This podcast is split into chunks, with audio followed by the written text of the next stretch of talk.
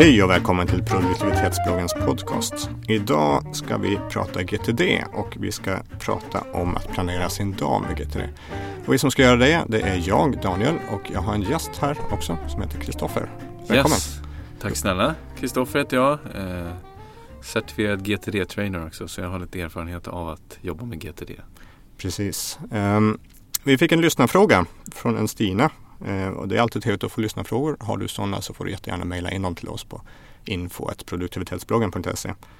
Eh, hon tycker att det är svårt att planera sin dag med, med GTD och frågar oss hur gör man? Eh, hon säger att hon använder omnifokus och hon säger att enligt GTD så ska man göra det som man känner för i stunden beroende på sammanhang. Men hon tycker att det tar sån tid att gå igenom alla projekt varje, varje gång man vill jobba och veta vad är det jag ska hoppa på. Um, så hon känner att hon bara gör en massa saker och att det inte är strukturerat och i slutet av dagen så vet hon inte riktigt alltid vad hon har gjort. Um, så hennes fråga är hur, hur får man saker gjort? Jag kanske får rätt saker ja, gjort. Precis. Eh, ännu mer tror jag. När, när jag ser på hennes frågeställning.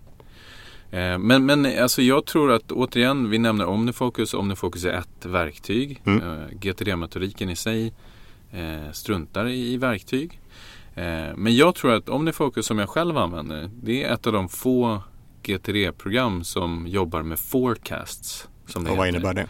Forecast innebär att man på ett enkelt sätt kan se saker som man har lagt in deadline på de mm, kommande mm, fem okay. dagarna. Mm. Och det, det tror jag främjar ett beteende att faktiskt börja jobba med sånt i det.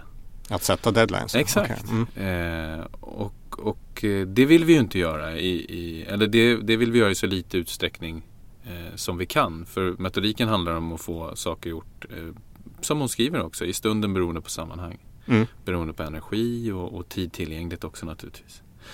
Men det är väl första aspekten när det gäller OmniFocus. Sen, sen så när det gäller det andra med... Om vi bara, med OmniFocus, ja. du menar att det här det ger ett beteende alltså? Att hon det, kanske det, är vad jag tror, det är min personliga ja. åsikt ju. Jag, jag, kan inte säga att det är så, mm. men det är min personliga åsikt om mm. just OmniFocus. För jag har själv hamnat i den. Absolut, och jag har, också, jag har också varit där. Framförallt när jag började jobba med G3 så är det så lätt. Om du kommer från något annat så är du är van vid att sätta deadlines. För deadlines är bra, det har Exakt. du fått lära dig. Att, ja, så då sätter man deadlines även fast det kanske egentligen inte riktigt finns Nej. deadlines. Så då hittar man på egna. Exakt. Mm.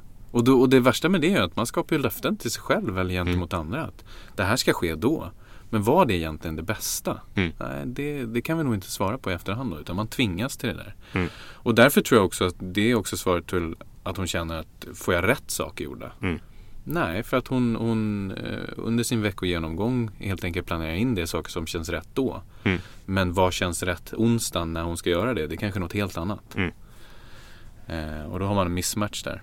Min första fråga var, och jag, jag har haft en kort mejlkonversation med Stina, var mm. att kör du en veckogenomgång? För det kan mm. också vara en sån sak. Oh, om, om, du inte har om du inte har veckogenomgången, ja, men då är det svårare att veta vad du faktiskt ska jobba med. Men hon, hon säger att hon kör det. Hon, hon bestämmer nästa steg på varje, varje projekt i veckogenomgången. Och då vill hon gärna bestämma vilken dag det ska göras också skriver hon. Och det, mm. det tyder lite på det du säger att men då, då är det lätt att sätta deadline Exakt. när du då håller på med det. Eh, och så skriver hon att då krockar det lite med GTD och det, det, det, blir lätt att jag sätter för tuffa deadlines. Uppgifter som inte blir klara hänger med till nästa dag. Mm. Eh, så det, det låter verkligen sådär. Ja exakt och, och sen så också eh, någonting man kan nämna här. att När man börjar sätta deadlines eh, i, GT, eller i, i OmniFocus ska jag säga, nu är verktyg igen.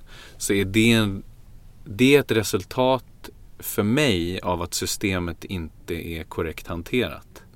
Eh, det blir en eh, man börjar sätta deadlines för när man ska gå igenom systemet är det för mycket att göra. Mm. Jag, jag har själv hamnat där flera gånger. Alltså min at computer-lista den var så lång så att jag kollade i den och gjorde en mental shutdown. Liksom. Ja.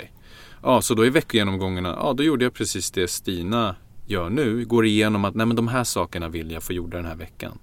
Och då helt plötsligt har vi tappat hela GTD-metodiken mm. nästan. Mm. Eh, att, att tänka på de här aspekterna med tid, tillgänglig energi och så vidare. Utan istället börjar man följa liksom saker väldigt slaviskt. Och kanske inte det som är optimalt. Eller rätt. Mm. Så, hur ska, så man, hur ska man göra det här då? Ah, ja, best practice. Exakt. Eh, best practice är naturligtvis i veckogenomgången se till att vara väldigt hård med dig själv och se till att föra de saker som inte är aktuella till Someday Maybe. Mm. Eller någon gång kanske-lista som det heter på svenska. Eh, var hård med det och se till att listan faktiskt är aktuell som du har ett computer eller ett dator eller på kontoret eller vad du nu har för kontext att basera det på. Men att de är väldigt aktuella. För först då kan du börja känna att du gör rätt saker i varje kontext också. Mm. Det var en stor grej för mig när jag insåg att jag faktiskt kunde använda någon gång kanske listan. Inte för sådana saker som jag inte riktigt visste när jag skulle göra utan bara för sådana saker som det här kommer jag inte att göra under nästa vecka. Ja. men parkera det här då så det försvinner. Exakt och, och där, det tror jag också någon gång kanske-listan har blivit något liksom stort och jätte, det är typ en bucket list för många. Mm. Eh, men jag Resa runt det. jorden och Exakt, alla mm. coola mm. grejer.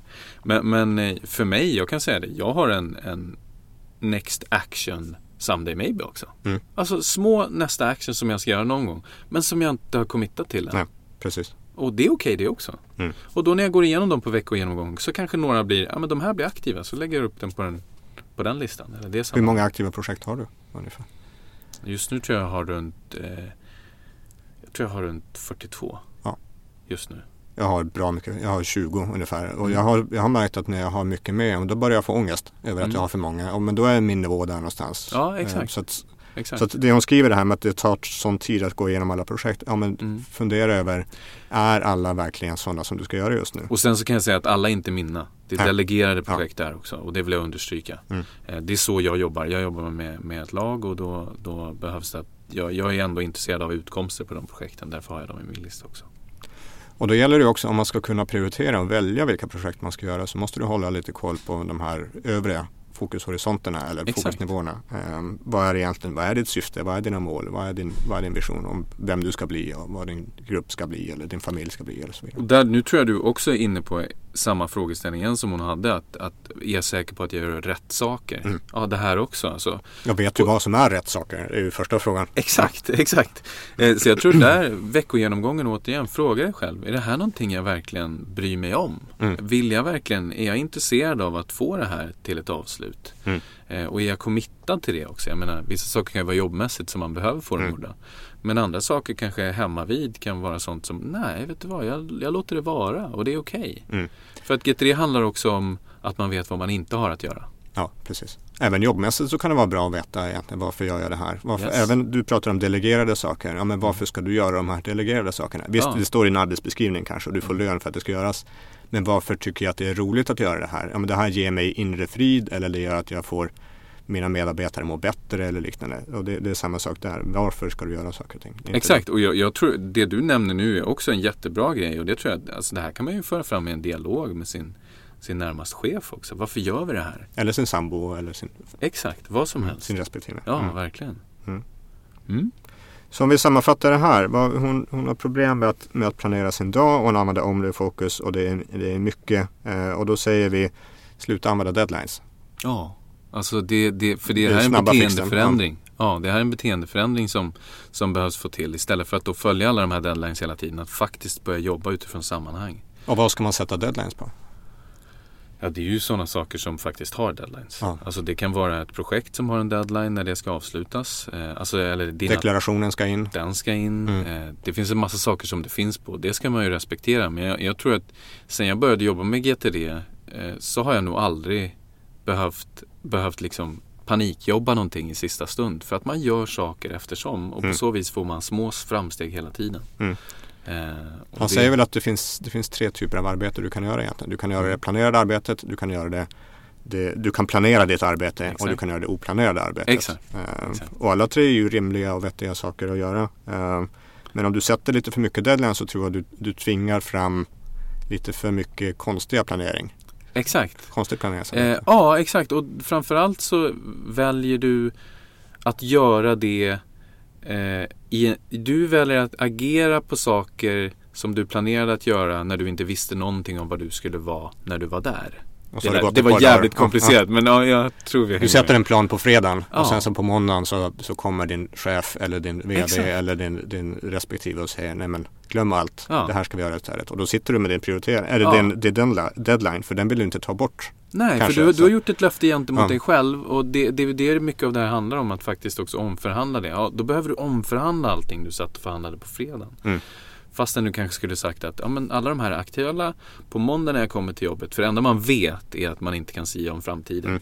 Mm. Eh, så när man kommer på, på måndag vet man att det, jag börjar jobba efter mina sammanhang och dyker upp något så är jag redo att hantera det också. Mm. Så mm. inga deadlines eller färre deadlines, eh, färre aktiva projekt kanske också? Det beror helt på. Det, mm. det är hennes värld och, och vad som, vad som eh, finns i den som, som hon behöver ta ställning till. Mm.